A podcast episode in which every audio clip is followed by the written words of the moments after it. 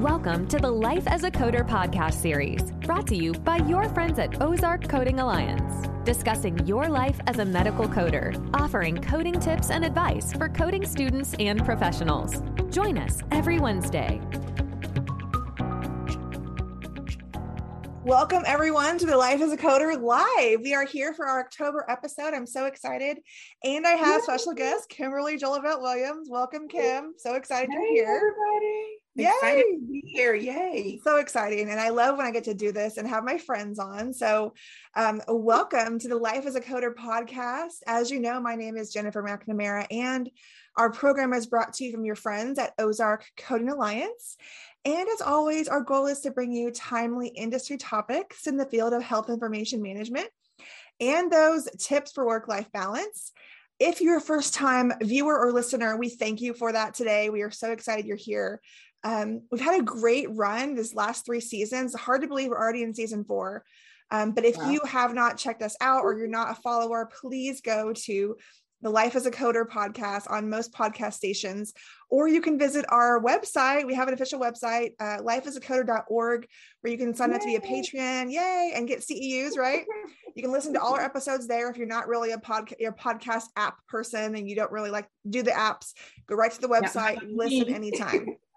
Because I am not a podcaster. I'm like, I got to get going with that, but I am not one. I understand. When like when I first thought in podcasts, it's like I my my niece told me about them, and she's like, when you're on road trip, you got to listen to this podcast, Doctor Death, and that's how my first podcast I ever listened to was Doctor Death from Dallas, Doctor in Dallas. Yay, Dallas. Yeah, and so like that was the first one I listened to, and then I'm like, this is really cool. And so on all our road trips, my husband and I, that's what we do. We listen to podcasts, and then I started to think like, okay. I like this. Um, and then I was like, I have a lot to say. Maybe I should start one. And then I was, of course, listening to Terry Fletcher, Codecast podcast, one of my favorite podcasts ever. Yeah. Shout out to my girl Terry. And then Sanal Patel, another one of my favorite people, Yes, Um, love her. paint the medical picture. And so her and I actually at the same time in 2020, we kind of both launched our podcast at the same time. So we're kind of always going back and forth to each other, like, oh, you did great. And like I asked her, like, what should I have done better? And we're just kind of like feeding on each other's uh, energy. So I love it. I Um, just, I actually just did one with Sanal. So that is so funny. I did one with her a couple weeks ago. And so I told her then, I was like, you and Jennifer are introducing me to this podcast world. You heard Terry, because I do listen to Terry Fletcher every now and then as well. Absolutely. Yeah, I'm the same way. I love it. So, like today, uh, I wanted to pick a topic, and you know, you're in this field a little bit with anesthesia. You have that experience, and you and I both have talked in the past about maternity and pregnancy stuff, right? So, that's kind of you know what I was thinking to go at this with is let's talk about the maternity global billing and anesthesia that comes into play, especially since in February we're all going to join forces for OBGYN summit, right? Yes, so, so I'm exciting. really, really excited to talk about that. But again, we do encourage our listeners get on obgynsummit.com, buy your ticket before next week because on November 1st, early bird prices do, of course, um, they do uh, go up to 199 So grab your low cost ticket ticket now while you still can um, and get those early bird tickets. We are, of course, making this our first official specialty conference of 2022 since 2020 you know we've been really into these these conferences and we love love love to share Not the great affordable education. I've loved them. I've Absolutely. loved participating too. It's I, been I just great. i love it yeah and kim has been with me uh, pretty much every time kim has been one of those great people that's always been available for most topics that we present and so we're bringing her back for the maternity um, the maternity care anesthesia some of the guidelines for that so today we're going to talk a little bit about just the basics of anesthesia um, for those that um, are new to coding or maybe new to anesthesia and maybe interested in it. It's a great area of coding to get into. There is a credential for that that Kim has, and we'll be glad to talk about if you have any questions. Yes. I'm going to talk a little bit about today the maternity global billing because as we know, we get into those Medicare fee schedules and we we think about that and we look okay, we see these symbols, these indicators, right? So the first thing I want to talk about actually is the fact of those um, indicators, right? So maybe you've seen them when you look at that Medicare physician fee schedule. you've got your zero global days, your 10, your 90. Mm-hmm. And then you see those triple M's, the triple X's, the triple Y's, and the triple Z's, right? Mm-hmm. So it's really important if you're in reimbursement, if you're a facility manager or office manager, those RCM, right? You have to know the behind the scenes, all that data, right? Yes. When the payments come through, you have to know, did I get paid right? Did I get what I needed to get? Right. So you need to know that. And so I like to just get dig in and I need to know what it means, right? I'm looking at that fee schedule. I'm looking at that, that thing, right? And I have to know what does it mean? So obviously, right, we know the 10 day global zero days. That means from the day of that procedure, you have, of course, zero days that day, or you have 10 days after that. You don't have mm-hmm. to build the patient it's all included right? And of course it tells you of course what is included in that right? And then you have the triple m. So that's what i'm going to talk about because that clearly is um, noted there. It's for maternity codes. So we think global you, and you're in maternity and you're in the ob world you know that you have your own global concept. You have your own globals.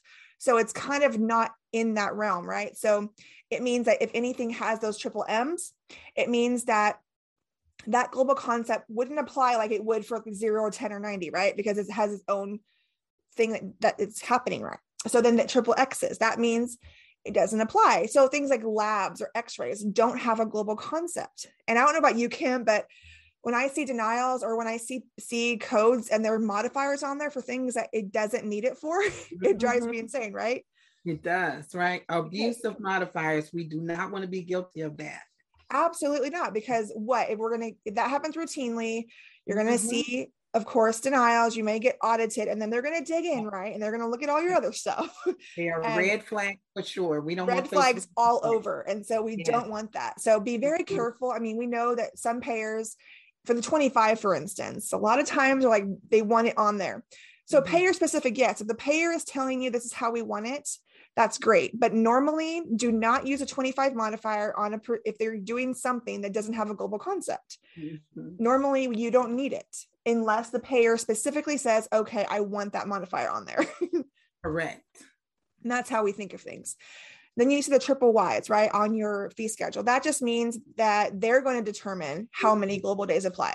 And that's typically what you'll see for your unlisted codes, because when you submit an unlisted code, there's no fee attached. They attach the fee. So they're going to tell you when they get there what the how they consider that. So you don't do anything at that point. You just submit the code. You don't need a modifier. You just send it out. Um, and then the triple Z's is of course related to another service that's included in that package. So that's like your add-on codes, right? So get on the Medicare's website, learn about those indicators and there's indicators for so many things not just global. There's of course the multiple procedure indicators there's the bilateral indicators um, and these are important to know the definitions of if you want to understand your reimbursement. That's what it's all about. Why am i mm-hmm. getting paid this amount? Why is this different right? And that's what we're trying to of course focus on.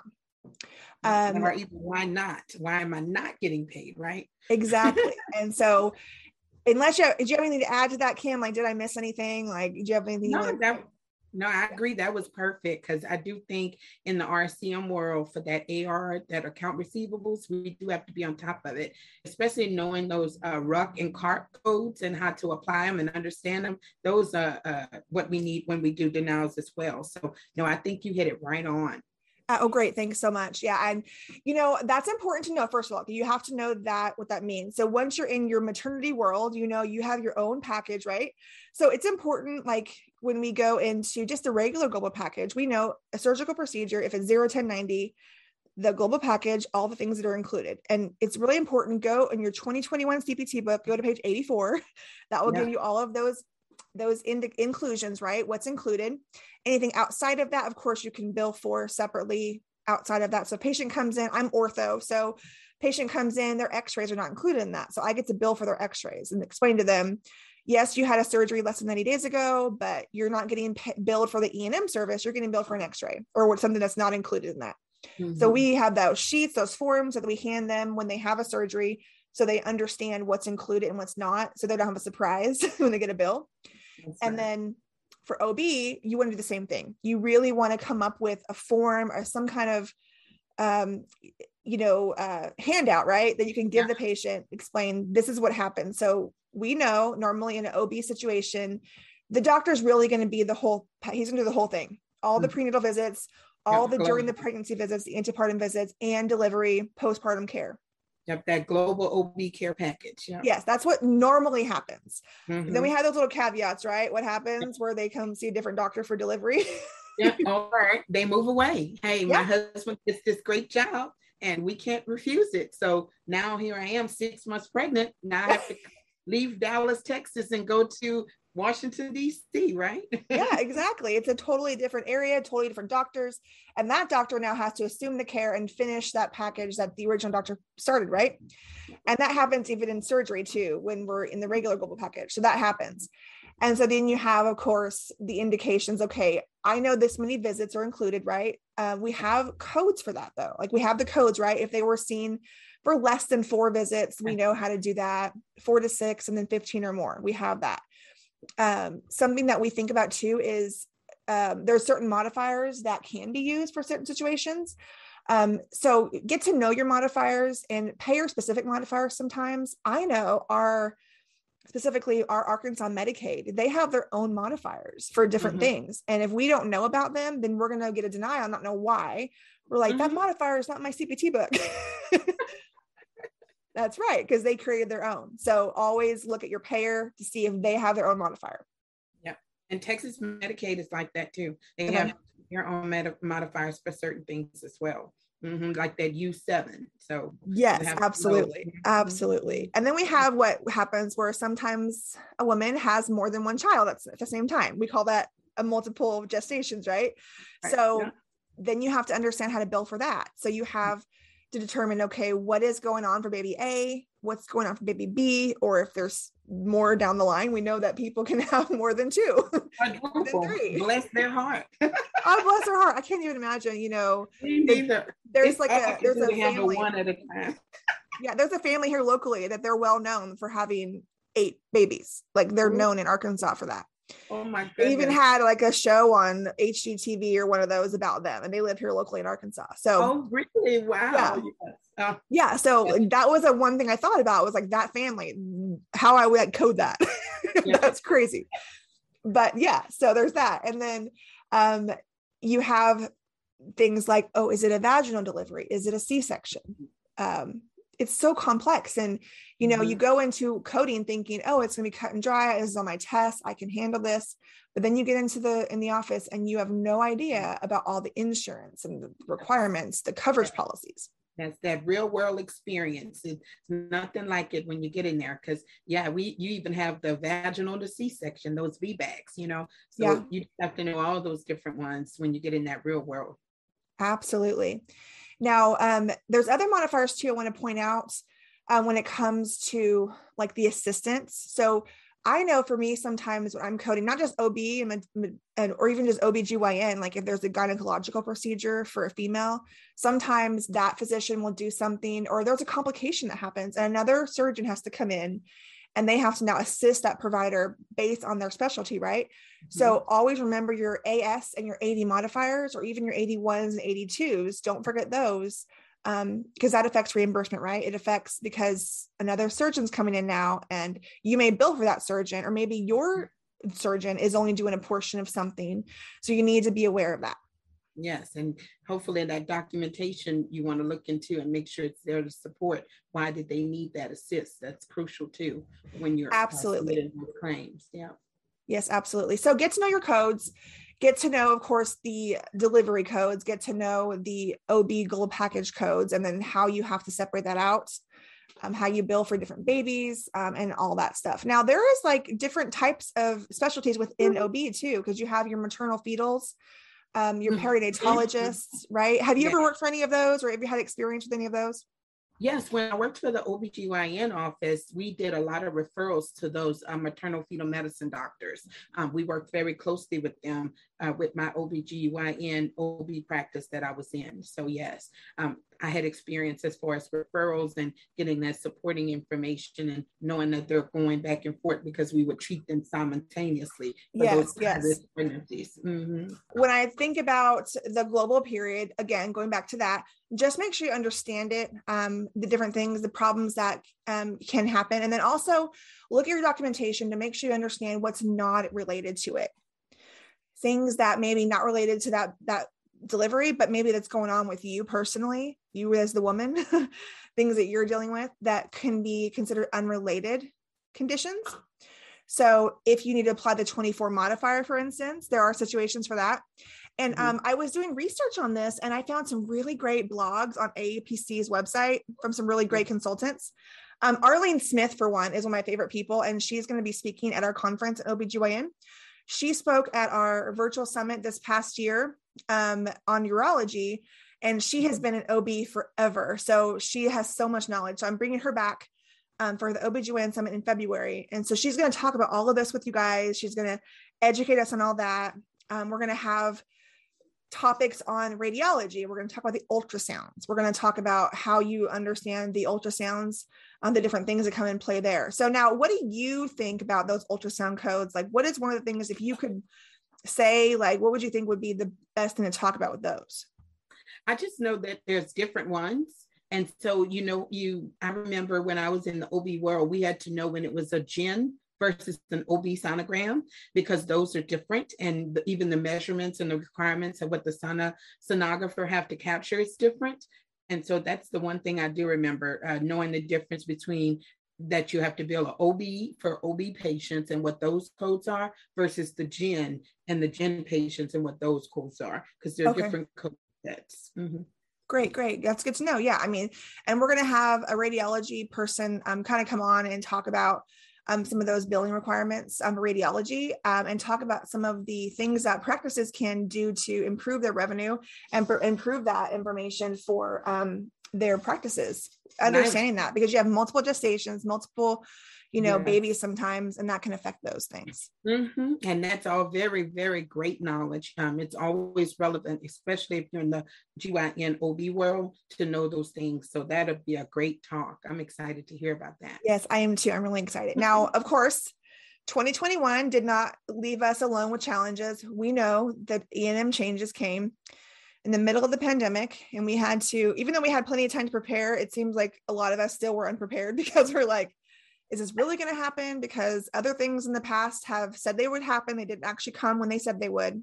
Mm-hmm. But no, the 2021 changes came exactly when they said they would. and we had to fall in line and, and, and, know this. So, a lot of us consultants out there have done what? A lot of education, yes. a lot of uh, podcasts and webinars, and so many conferences. We've talked about this. They really hit it hard at HealthCon in Dallas this last year. They're mm-hmm. probably going to hit it hard again um, in DC coming up. Mm-hmm. So I hope a lot of you will be attending um, in DC with Kim and I will be there. And um, of course, there'll be virtual as well, of course. Yes. Yes, and I love the virtual. I actually I went, you know, to Dallas for HealthCon um, because we had our officers piece and we all got together the first day. But the rest of the conference, I did virtual, and I loved the virtual. It was so oh, well. Yeah so well organized. You had all the handouts. Um, you could see the speakers. We didn't have any any streaming interference. It was a really great experience. Yeah, I'm glad you said it because like I was there in person and I know like there was maybe like 20 or 30 people in the room. And so then um, I had all like 100 people that were of course watching me virtual and so I didn't get to really interact with them that much. So I was like, okay, I know you're there, but I was like, I hope I got good feedback. yes, it was great. Yeah, and you were phenomenal. I oh, well, thank it. you. Yes, it was a great time. I look forward to doing it again. I'm really honored that I got asked back. I was kind of like, yeah. I know that doesn't happen all the time where you get asked back two years in a row. So I feel really privileged yeah, and very excited nice. for that. Um, so yeah, that's going to be a great time. Now, with the 2021 changes, you know, a lot of practices that are specialty specifically like this one they were concerned mm-hmm. okay how is this going to affect things because and i'm going to talk about this of course um, at Decision Health in um, Orlando next month about. E&M and the 25 modifier because a lot of people are concerned. It really affects especially this practice when you have so much of your of your office uh, charges are E&M right? That's most of your practice. And you're concerned about how this is going to affect things because of documentation and the 25 modifier, if you do other procedures at the same time, things are a little bit different. So what I when I do my research and talking to people, I don't know if you found the same, I really had to dig in and think about and look at that table because you have to look at it and think, okay, look at your documentation. Is this procedure? Okay, I'm ordering this procedure. That's in my risk table, right? And that's where my ordering happens.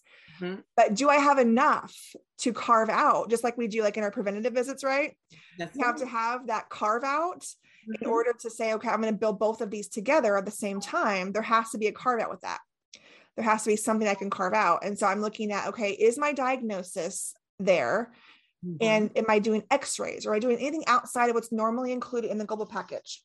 Because you're thinking, okay, this procedure normally has an E&M visit included in it. They yeah. all do, right? That's right. Yep. And you definitely want to make sure it's above because that whole modifier 25 is saying that it's significant that you're billing that modifier 25. So your documentation, you're right, have to be able to be carved out to support the, the significant difference from what absolutely absolutely yeah yeah it's it's it's so important and so that's one of the things that i this is really horrible guys i've got this puppy in here and making all kinds of noise i'm gonna have to have my podcast guy you just kind of edit all this out anyway so that's one of the things i want to talk about and then part b news um, did have an article on this last year that was really um, great talking about some of the um, problems and this is from acog so if you follow acog um, mm-hmm. That's the official website for anything OBGYN. Yeah. Get on an ACOG and take care of, of, of that. Get on there and get that information. Yes, ma'am.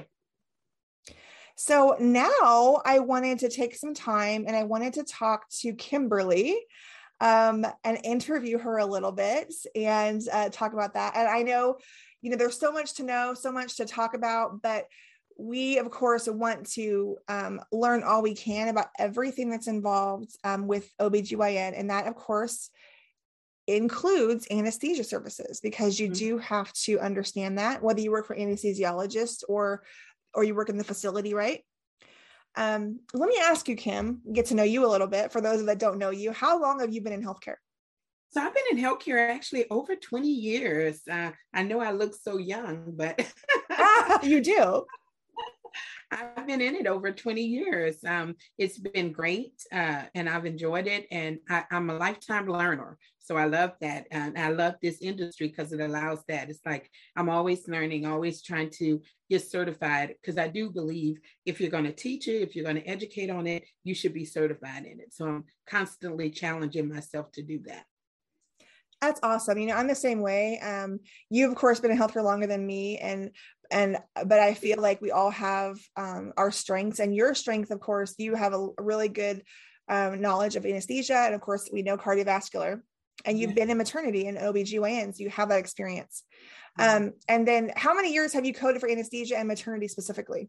Yes, so I worked for OBGYN practice for about eight years, and I was their insurance department manager. So um, I loved it. It was actually a great experience early on in my career.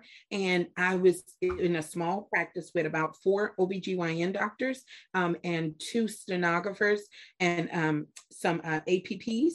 And it helped me because I was able to do all facets of the office. So it exposed me to billing. I did payment posting. I did denials. I did pre-certification, and I also did coding, and I did you know auditing and looking at that documentation. So because the office was so small, I don't know if many of you know, when you work in a small office, you tend to do everything. I even answered the phones, did check in and out when there wasn't staff to do it. So you kind of was in all aspects. So I did that for about eight years.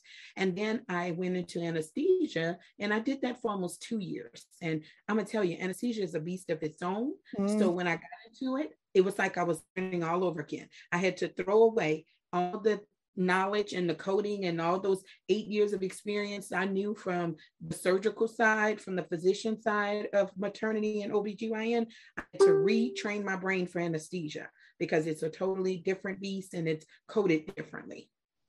I totally understand. I think it's like when you switch specialties like that and you you have to understand all the ins and outs of it, right? Definitely. Well, when you're coding anesthesia, like you know anything like that i feel like you have to have organization like without organization you'll go crazy and i've done that to myself so many times when i went into like orthopedics or when i went into gi and i, I was doing three or four different specialties at once i was like without organization you're going to go crazy and be like oh i'm coding this now i have to shift my thoughts so yeah. what are some organizational steps that you recommend taking before you start coding something like anesthesia or even ob and maternity Yes. Well, the first thing I recommend with everybody is I say you want to open up your ICD 10 book, open up your CPT book, and I recommend reading those organ system guidelines, codes, get familiar and intimate with those sections. Because again, with maternity, if you don't know the rules, you don't know how maternity is billed, you don't know what those guidelines are, it's easy for you to make mistakes. So I say go to the basics we learned from our ICD 10 and our CPT and our HCPCS books. Those are our guides in this industry. Start with those and then go to your societies. There's always a society. You mentioned ACOG. That is the Society for Maternity and GYN. Go to there. Make sure you understand. Go to um, ASA, which is the uh, Society for Anesthesia and make sure you understand what those maternity billing guidelines are for anesthesia. You have to know those ins and outs and make sure you are familiar because, again, when you get into that new arena with that different beast, your success is going to be determined on knowing those rules, knowing those guidelines, and how to apply them. Absolutely. I totally agree. And that's one of the things what I love about coding is that you can just do almost anything and you get bored with something, you can switch to that. And I've always been a, a, a huge advocate for not staying inside your box and growing with the industry because I started out in radiology, actually. That's my very first specialty. And then I mm. went into orthopedics. And from there, I went into GI, general surgery, ophthalmology, urology. I mean, like I had the time I I look back and I'm like, how did I have my hands in so many things? And I think I just didn't turn down opportunities. I just yeah. thought, okay, the more I tackle, the more experience I'm going to get. And I know at some point in my career, this is going to benefit me. Mm-hmm. And, and I, yeah, I agree with you. Knowledge is power. Yep. And that's what I always say on my podcast. knowledge, is power. knowledge is power, girl. And I tell everybody, no one can take that power away from you. And I definitely always see people saying, I want a free CEU. I want free. I want mm. free. And I tell them, don't, free is good. Don't get me wrong. I'm all about free, but don't be afraid to invest in yourself financially because once you get that knowledge, once you get that power, you're going to be rewarded and that success is going to come and no one can take that knowledge away from you because yeah, it is exactly. Power. And that it's, it's so much more valuable than money. I mean, oh, yeah, money is required to make things work. Like a hospital they require they need us as coders and billers to make things run because if we don't get the bills paid or if we don't get the claims paid then they can't provide services. So it's it's a it's a machine that has to keep running. And a lot of people saw my recent post on linkedin. I'm just you know I, i'm not that i'm not trying to help coders i am but i'm just afraid for so many coming into the industry that are so misled like, mm-hmm. for instance, I have so many people that are misled by the, the institution they're going to get learning from that don't tell them the credentials that most employers want. And then they go for the wrong one. And then they mm-hmm. get disheartened because they spent all this money and they're not even going to be able to get a job. Mm-hmm. That's not always the case, but it does disservice mm-hmm. you when you don't know where to go for education. Mm-hmm. Um, there's a lot of great educators out there. Um, mm-hmm you know, like you and me, and then others that we know. And so there's a lot of room for all of us to learn and to get into the education space.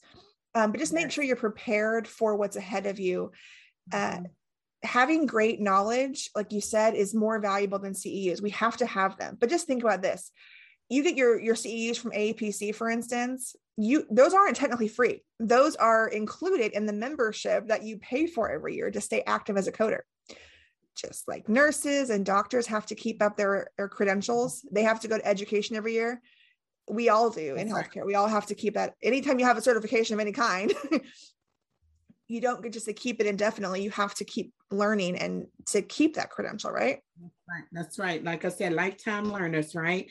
And and you're right we do pay for it one way or another it's not free and even the ones that you think are free they're not free you you have to use them you have to apply you have to you know put in the work to even retain it so that you can use it su- successfully so yes I, I agree with that Absolutely. Yeah. And, you know, like I said, I, you know, we spend a pretty penny to offer these to everybody, but there's time too. Like, think all the time that it takes to create webinars, to create content. And if we give you a free webinar, we've lost all of that revenue and we, that's our livelihood. That's how we take care of our families. And so when I'm on, when you do RCM, like revenue cycle management, you can't just look at what gets paid by the insurance. You have to look at what it's costing you, like the time yeah. you pay employees, the staffing. Yes, that mm-hmm, those so, FTEs. Yeah. You know and and we always think about that especially even the time like you said is it worth putting in that time to do it? Because i'm like you i, I just offered a free uh, ceu um, I think it was three actually in October, where I got the Novitas ladies to come in and we did a webinar for three hours. But you're right, that took time on my part, that took time on their part. We all had to take time to prepare for that and then to put in the time to do the three hours. So you do have to weigh it. Is it, you know, it, are you doing it for the good? And when you do it for the good, is it worth, you know, the investment of time is not always about the monetary. It, mm-hmm. It's your you you have to you know sacrifice your time to do it because that's time away from you know me even being with my granddaughter Sage, right? yeah, me being not being able to spend time with my husband or my puppy, like that's that's my world. Those are my two people in my world right now that mean the most to mm-hmm. me. So like that is time away from from that environment. So I understand yeah. completely. That's my husband, yes, because his hours are so crazy. Our schedules are weird. You know, he worked those twelve hour days and he leaves like four thirty in the morning oh, and don't. Wow seven in the evening. So it's like when I get my my quality time with him, I treasure it. Absolutely. Yeah, I totally agree. And then when I think about all the research that goes in, into any kind of, of training, we have to have that research. But one thing I always say is where are you getting your information from? When you do that research, are you going to those authoritative sources and you know we have to have like as consultants we have to have liability insurance there um, we have to have the the um, errors and omissions insurance. So if we say something and give advice we're covered in case someone decides oh they gave me this advice they could sue you but whatever. So we have to make sure that we can offer the best advice no, because i tell them that's it. And i tell them it's your onus. You make sure you go and fact check me, validate me. You know, I let them know I did my diligence to make sure I try to give you the relevant information and the correct, accurate information, but don't just take it from me. Go validate it. Do that for yourself. Absolutely, because that's how you're going to learn. And like you know, mm-hmm. there's that saying that you have to, of course, teach a person how to fish. You don't like, you know, do that for them because if they can learn to do it themselves, then that's more valuable than just doing it for them, right? Yes, because um, I tell them there's yeah. no way saying Kimberly said or Jennifer said when you go, especially with a physician, that's not going to have a lot of power mm-hmm. for you. You're going to need that that authoritative source. yes, they want to know where did you get that information, and they want to see it in their in their in their hands. So um, when I'm on social media groups and they ask for these things, it's always my my focus is to give you that information. So whether it's of course obviously CMS is an authority uh, if you look at the front of your ICD 10 book, for instance, in the opening pages, it tells you who the um, cooperating parties are that come up with the guidelines, not the mm-hmm. codes, but the guidelines. Um, and you see those organizations like AHIMA, you see CMS in there, right? Um, You have the American Hospital Association, which has coding clinic. Mm-hmm. A lot of great information. So if you don't have that, it's really beneficial if your organization can put that in your budget every year. It's going to save you so much, going to give you that information that you need to be accurate. Mm-hmm. And then, of course, there's CPT um, assistant by yes. AMA, very yes. important. So when it comes to your professional fee coders that use CPT, get the AMA CPT assistant. They have an app. I, I use it every day practically. I know. I just used it myself. yeah, I use it all the time. Yes, I love that app. I love that quick reference app. Yes. Yes. I ordered my 2022 CPT coding manual with that app because I'm like, I need yep. that app. You gotta have it. Yeah. And so, and a lot of times in encoders, like we have Encoder Pro in our organization, yeah. and then we just have to add on the um the add-ons, right, for CPT assistant and the encoding clinic so that we can have access to that you know if our if our clients or providers have a question we can print those articles out or get that information to them right from the source. This is this is what we can show you is is authoritative. Yes. And, and other two um, you can do the same thing with aapc codifier I, I use that as well. And with Codify, you can have those add-ons too. So they should look into that because I use Encoder Pro for my job as well. But um, I get codified because I'm a, a, virtual learning instructor with AAPC and I have that PMCC license. You do too. So, you know, we get codified with that and you can do add ons for um, CPT Assist and things like that with them as well. Awesome. Awesome. And we know that even if we do the best efforts do all the research, there are still guidelines from our insurance companies. So, um, what are there specific guidelines that you've come across that maybe you want to maybe highlight when it comes to anesthesia services that we be aware of with insurance companies? Oh, definitely. There's definitely almost every payer I know for sure. CMS has a whole center that they dedicate to anesthesia. It's called the Anesthesiology Center, and mm-hmm. Novitas does the same. Um, I recommend they get out there and even um, go to CMS and look up Chapter 12, mm-hmm. um, Section 50, that covers anesthesiology for obstetrics, and that's a good one to go to as well because um, they all have those authoritative sources, and those are the ones that can give you those good resources. Um, and then even industry people um, that I know of that can help you break down those policies and guidelines.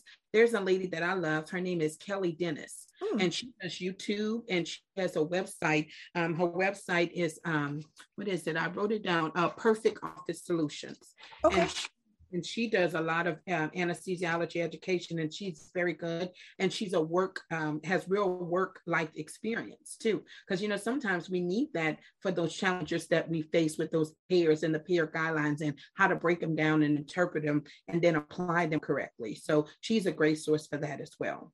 Absolutely. That's great to know.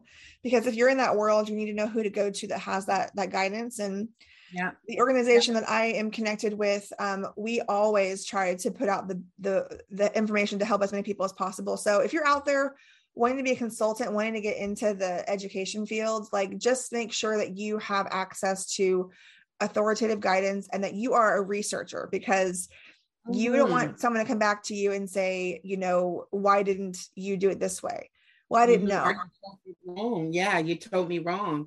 Because I'm gonna tell you, even um, I, I know a lot of people steer away from Facebook, but mm-hmm. there's also an anesthesiology group on Facebook. And I even reamed out to some of my colleagues um, on that group for anesthesia to get advice um, about different denials and challenges. And it's just great to get that. But again, like you said, you have to fact check it and you have to do your research. You have to yes. make sure the information you're disseminating is correct because you don't want to steer anyone around uh, down that wrong hole. And even working with physicians as closely as I do and have, you want to make sure you're giving them, them the right information because all it takes is that one time for mm-hmm. you to mm-hmm. misinform them and yep. then now no longer have that confidence in you mm-hmm. and it's so much harder to get it back than it is to maintain it you definitely absolutely you don't want to lose that so make sure you're giving out that right information I totally agree. Uh, that happened to me recently. You know, I'm getting ready to speak at Decision Health, and there was an orthopedic group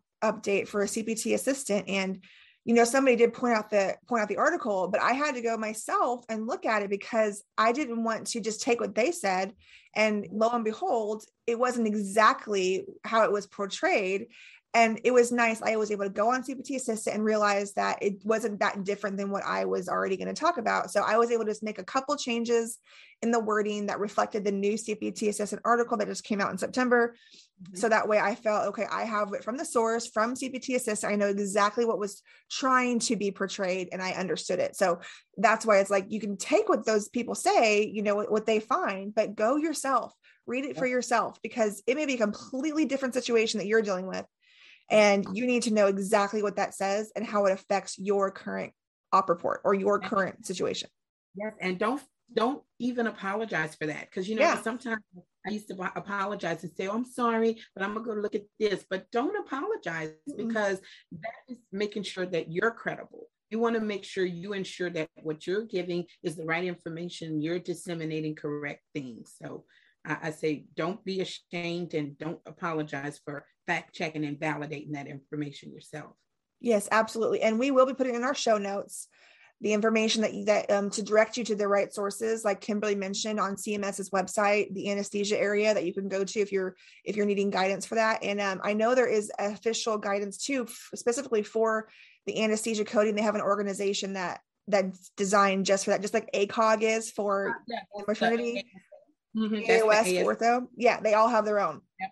Yep, that's the ASA, um, the uh, Anesthesia Society. Yep, ASA, yes. and I will give you their website as well. And they have tons of good guidance on there uh, for you because you know anesthesia. Uh, when you code for it, there's unique things to the coding manuals for anesthesia. So mm-hmm. um, you get resources from ASA as well. Yes, I remember when I worked my very first job as a biller.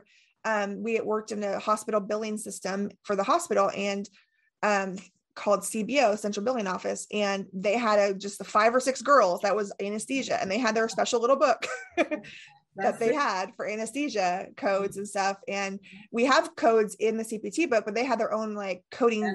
manual yeah. reference. And so, yeah. That's it. We have uh, two additional coding manuals, um, and I'll talk about those in detail in February Yay. and show Yeah, but yeah, you definitely have, we have our own little manuals and you have to understand those and know how to use them because they work differently um, from CPT and ICD 10 and HCPCS. Um, it's not hard to understand, but they are different and you want to know how to apply those correctly. Absolutely. And I know you're going to talk about reimbursement challenges, but if you could just give us maybe a couple things that you've run across um, that maybe can help and point people in the right direction if they've had those same challenges um, to improve reimbursement for anesthesia. Well, I know sometimes we get confused, especially when you're dealing with OB mm-hmm. um, and GYN.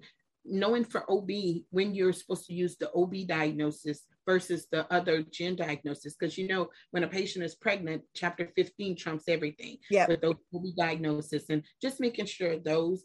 Um, there are issues with post-op pain blocks when you have that per that surgeon's request where you have to make sure that documentation is in order for them to be able to follow through with that.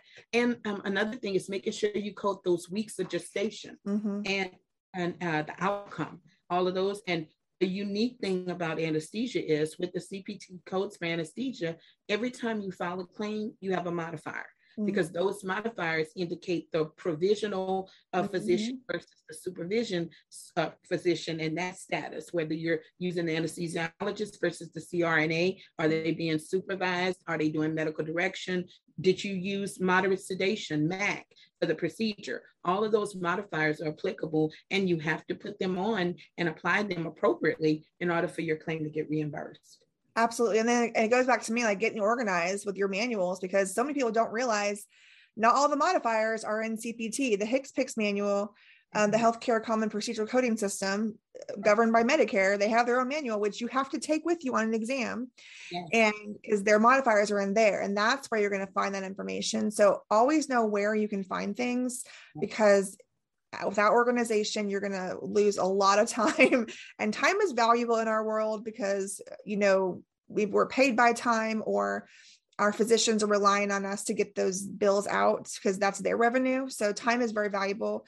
Get organized so that we can understand that. Um, so how would you say anesthesia is different than other areas of cpt like how would you say mm. why it's different well, what I will say, you know, anesthesia, what one thing I say is different is when you look at anesthesia, all of our little anatomy organ systems are in our little section. Mm-hmm. Unlike CPT, there's an organ system section for each organ system. So you have musculoskeletal, you have cardiovascular, you have all that. But when it comes to anesthesia, all of ours are in that 00100 through 01999. Whether no matter what area it is, you're going to get your code from those five codes in that section. Also, those physical status modifiers, those qualifying circumstance modifiers, those are unique to anesthesia. You won't use those with any other code sets in CPT. Those are only for the anesthesiology codes. And so you have to know that. And then um, you have to know terms like ASA. They refer to a lot of those codes as ASA because of the American Society of Anesthesia for those physical status classifications and those qualifying circumstances. But that is a unique thing to anesthesia. You don't have those used with any other code sets in the CPT coding manual. Absolutely. I love uh, it's so nice to have you on because you have such a wealth of knowledge in this area. And I'm going to be honest, I have never touched anesthesia billing or Thank coding. you so much. Not one time have I touched it. So it's great to have people like you that kind of help understand it. And you know, I teach the basics. Obviously, I teach the certified professional coder curriculum for AAPC. Um, and we teach those things, but I teach what's in the book. Like this is what it is. Find your guidelines, read the guidelines. This is how you but then that's that's not the end though. Like yeah. for me, I passed my exam in 2012 and I had no experience in any specialty at that point other than radiology. So really? oh. yeah. And so when I went into it, I had to decide where do I want to go. And then from there, I mean, I've been in orthopedics for eight, nine years. And so I learned most of what I know just by being specialized. Yeah. And then in anesthesia, you're going to learn so much more once you're specialized. You're going to dig into those policies, those procedures. Yes, that real life working experience is the best teacher. Mm, I love uh, it. There's nothing like it. Uh, looking at those reports, because again, I had done a lot of coding and billing before I got to the anesthesiology arena, but I had to forget all about that. I never forget my my trainer. Uh, she used to tell me all the time. Um, I had two, three two, three main trainers in my when I first started anesthesia, and they used to say all the time, "Forget that profee world, forget that surgical coding. Anesthesia doesn't work that way." And I had to keep telling myself that because it is unique and it's a unique specialty, and you have to learn and get those guidelines and apply them. Yes, and I know we're going to talk about, uh, specifically at the conference, it's maternity services anesthesia that's what you're going to be focusing on. So I think everyone really benefit from that. And especially if you're in anesthesia, you probably know already that maternity services have their own unique challenges yes. um, when it comes to that. So Kim is your girl. She's going to educate you on that. Um, and I want to just kind of highlight really quickly um, some of the things you can look to expect there. Again, it's www.obgynsummit.com. And yay, we have Kimberly Jolivet Williams of uh, Jolivet Medicoding Institute talking about anesthesia for maternity. I will be your PCS girl, inpatient coder uh, guidelines. So I'm going to talk about some of the nuances for the PCS coding, the procedures for inpatient. You know the difference between the the medical and surgical section, and then of course um, the of course OB section, right? And then we have my favorite person, of course, for E&M. Now, I, I, I love E&M too, but I love hearing Betty Hovey talk about E&M. She is just, and she was with Karen Zupko, and so she has so much knowledge. She now has her own company, yes, Compliant Healthcare Solutions. She's great. So she's gonna, uh, and she's also an ICD-10 expert as well, and so she'll be talking about ICD-10 uh, CM and of course the e&m challenges for 2021 and beyond. We know there's we're not done. 2023 is going to bring its own challenges right? Right. We're lifetime learners right? Absolutely. Holding us yeah i'm just so so enthralled that i got shannon deconda of doctors oh, management and NAMAS to be our compliance educator for the conference. Yes. so I just That's, love her. And oh, um, I love Shannon DeConda. I love her so much. And I, I, just feel so special to be with these elite presenters. I tell I you. I don't even know how this happened, Kim. Like, you know what? You and I have been talking even before I started my conferences. I was just looking for someone to guide me on cardiovascular services. At the time, I was just a regular coder like everybody else. I wasn't an educator yet. And I, know, I was right? learning um, how to code for those catheters and stuff. And like, I was like, I don't know, understand this. And you helped me. And then we just started this this partnership down the road, just helping each other. And then we, you and I decided, let's do a conference because COVID's here. And and then lo and behold, you know, you reached out to Barbara Cobuzzi. I don't know if you reached out to her, she reached out to out to you, but and then all of a sudden Terry Fletcher got involved and Jordan Johnson, and now my whole world has changed, and I'm just elevated. and you dragged me along with you. I love dragging you along with me, Kim. I think it's awesome. Oh, I love going. I love going. I am not kicking and screaming. I we are going on a road trip together with this whole conference thing. Um, but I'm excited um, for the journeys that are ahead of me. I have a lot of great things um, coming with um, with Ozark and um, my career in 2022. A lot of things happening. So OBGYN is not the only conference we have, of course. I've been talking about this. We have Terry Fletcher coming back in April. April 23rd. Cardiovascular. She is a phenomenon in teaching cardiovascular. Learning for her from her is just priceless, and your price is so affordable. Uh, conferences like you're putting on with her normally are in the thousands, and yeah. so your price is so affordable. I recommend everybody jump on that. Yeah, and they're virtual, you know, so you don't have to go buy a hotel, you don't have to travel. But um, we are looking in 2022 with things opening up a little bit. We are looking at some of our conferences to be hybrid, but we're we're working on the organization of that. Prices mm-hmm. won't be as cheap as they've mm-hmm. been, but they're yeah. still going to be within your reach and mm-hmm. way you know just amazing. You're going to be able to, to attend these conferences and, and, and get the education you need. Stacy buck of course is going to be our, our interventional radiologist expert um, at that conference. Pediatric yes. is I'm coming. so excited. She's actually speaking at the colloquium in november yes. for me. Yes i'm excited about that. Stacy yes. buck another one that's very very very well phenomenal outstanding teacher Absolutely. I'm looking forward to it. And I get to actually have lunch with her in Florida next week. I'm just like super excited. So yeah, I'm looking forward to that. And then we also, of course, have pediatric coming.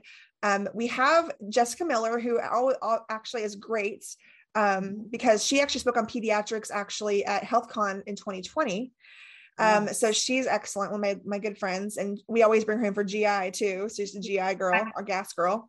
So I love I love Jessica. So she's coming back, and then we have I fangirl, and you know, I've, I've said this many times. Rhonda Buckholtz. Yes. I mean, like her name has been in my head since I started learning ICD 10 back in the year 2000. Mm-hmm. I have mm-hmm. known about this woman. In 2018, I got to meet her first first time ever at a conference in Orlando. Mm-hmm. And then this last year, I got to hear her speak at HealthCon. And then I was like, I don't know, would she do it? I should just reach out. And she's just a person, right? just like me.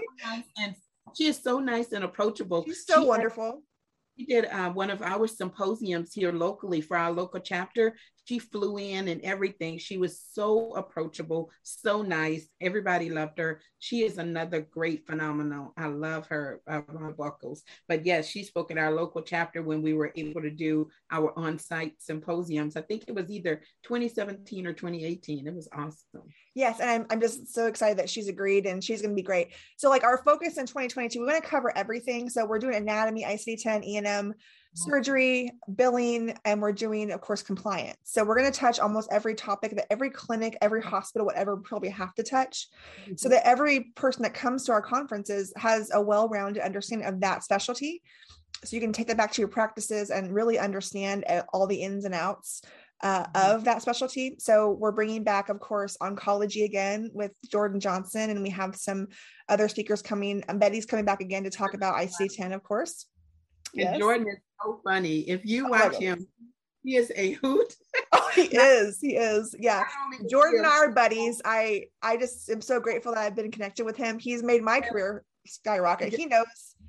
Yes, and you connected me with him, and I love it. He's been such a phenomenon. He too is a speaker for the colloquium uh, November 6th and 7th. So yes, yes, I'm so excited that he agreed. So he is, and he is hilarious. Yes. Uh, that's Will you will not want to miss that colloquium just for the fact alone. You've got Stacy Buck, you've got Jordan Johnson. I mean, like those are people that you have to hear speak in your lifetime. Christine Hall is oh, there. Oh, Christine Hall, yes, on my favorite people. I love her. And coding with uh, coffee and coding, whoever her her. Uh, yes. So, yes, she's actually going to do it tomorrow morning on YouTube. So they should chime in. Yes, um, I'm going to be doing a pitch for the JMCI colloquium on there too. So yeah, well, I'll check that out myself. And then, um, yeah. and everyone, of course, knows I'm Miss Ortho, and that's my baby. So I could not let the year go by without adding an orthopedic, and then we're done for the year. So from February to July, that's it, guys. You're that's all I'm doing, and then we're gonna take a break. But ortho in July 16th, and we haven't decided if it's gonna be one or two days yet, but hopefully we can get enough. And that is the one that I'm really pushing for to be hybrid. I really love to be in front of people. I like to interact in person. So I'm hoping by July we can get more people to attend in person. And I, I'm guessing it might be in Dallas. I'm not sure. That's where I'm pushing for it to be. Um, but we will because that's where you know I'll be. I'll have an office there at that point. So I'm, I'm hoping that I'll be able to be there and organize things a little more. I love it. I love it. I would definitely be there. It would be so great to have you in Dallas. yes, I, that's what I'm hoping for. So no, don't don't quote me on this because it's not yes. set in stone. But that's what I'm pushing for, guys. Um, otherwise, yes, it'll be virtual. All of it's mm-hmm. virtual, be hybrid. Um, but yeah, mm-hmm. we're gonna have Dr. Headley's coming back to speak about anatomy. He was at our last conference. Everyone was blown away at listening to him talk about the musculoskeletal anatomy. He's such a great speaker and he's a he's a he's an ER physician he knows his stuff and he knows the anatomy and he can really open your mind. If you're an mm-hmm. orthopedic coder you got to hear him speak. He's so great. And uh yeah i'll be back. Of course i'm i'm going to speak for sure. Jessica burke will be there uh and we're hoping to get terry. We'll see if she can uh come back for us but we're still in the planning of that. If you have questions or ideas or things you want to hear at these conferences, there's still time to give us your questions. Yeah, Tell and us- Jessica, another speaker. I forget. We, we're using all these great phenomenons. She's speaking too for the colloquium. Yay! we're all coming together to make this a great, great uh, event. Yes yeah so definitely check that out and we'll have that in our show notes uh, as well so you can connect with that conference and our upcoming conferences um, and again this episode is for our vip and our all access members the patreon squad so head over to patreon.com slash life as a coder if you want to get ceus for listening to our podcasts and we of course love to offer that for those that want to become members and, um, and join us on this journey. We want to keep offering these podcast episodes to you. So please support us. Please yes. join the Patreon squad and help us out. Uh, so I thank you for joining today, Kimberly. It's been such an honor and a privilege to have you with us today. Uh, I know there's other things you could be doing, but thank you for for being here with us. Absolutely, and I definitely want to tell everybody look up the Jolivet Medicoding Institute Colloquium. It's on training uh, jmcipro.com and it's November 6th and 7th. It's an affordable rate for about 16 to 19 CEUs. So make sure you look us up and attend if you can. It's virtual, so you can sit back, grab your coffee, and relax and get all the education you like. Absolutely. Well, this has been the Life as a Coder podcast. It's always our goal to inspire, to educate, and I always say knowledge is power. The knowledge you gain today makes you powerful tomorrow. Yes. Never give up on coding, keep learning and keep growing. Yes. Uh, so I want to thank our sponsors, Ozark Coding Alliance, and our amazing podcast producer, Gabriel Fast with Highland Productions. Until next time. Thanks so much for tuning in to this episode of the Life as a Coder podcast series, brought to you by your friends at Ozark Coding Alliance. If you're enjoying the show, please feel free to rate, subscribe, and review wherever you listen to your podcasts. We really appreciate that effort. It helps us share the show with other coders, students, and professionals just like you. Come back every Wednesday for a new episode. We'll catch you then.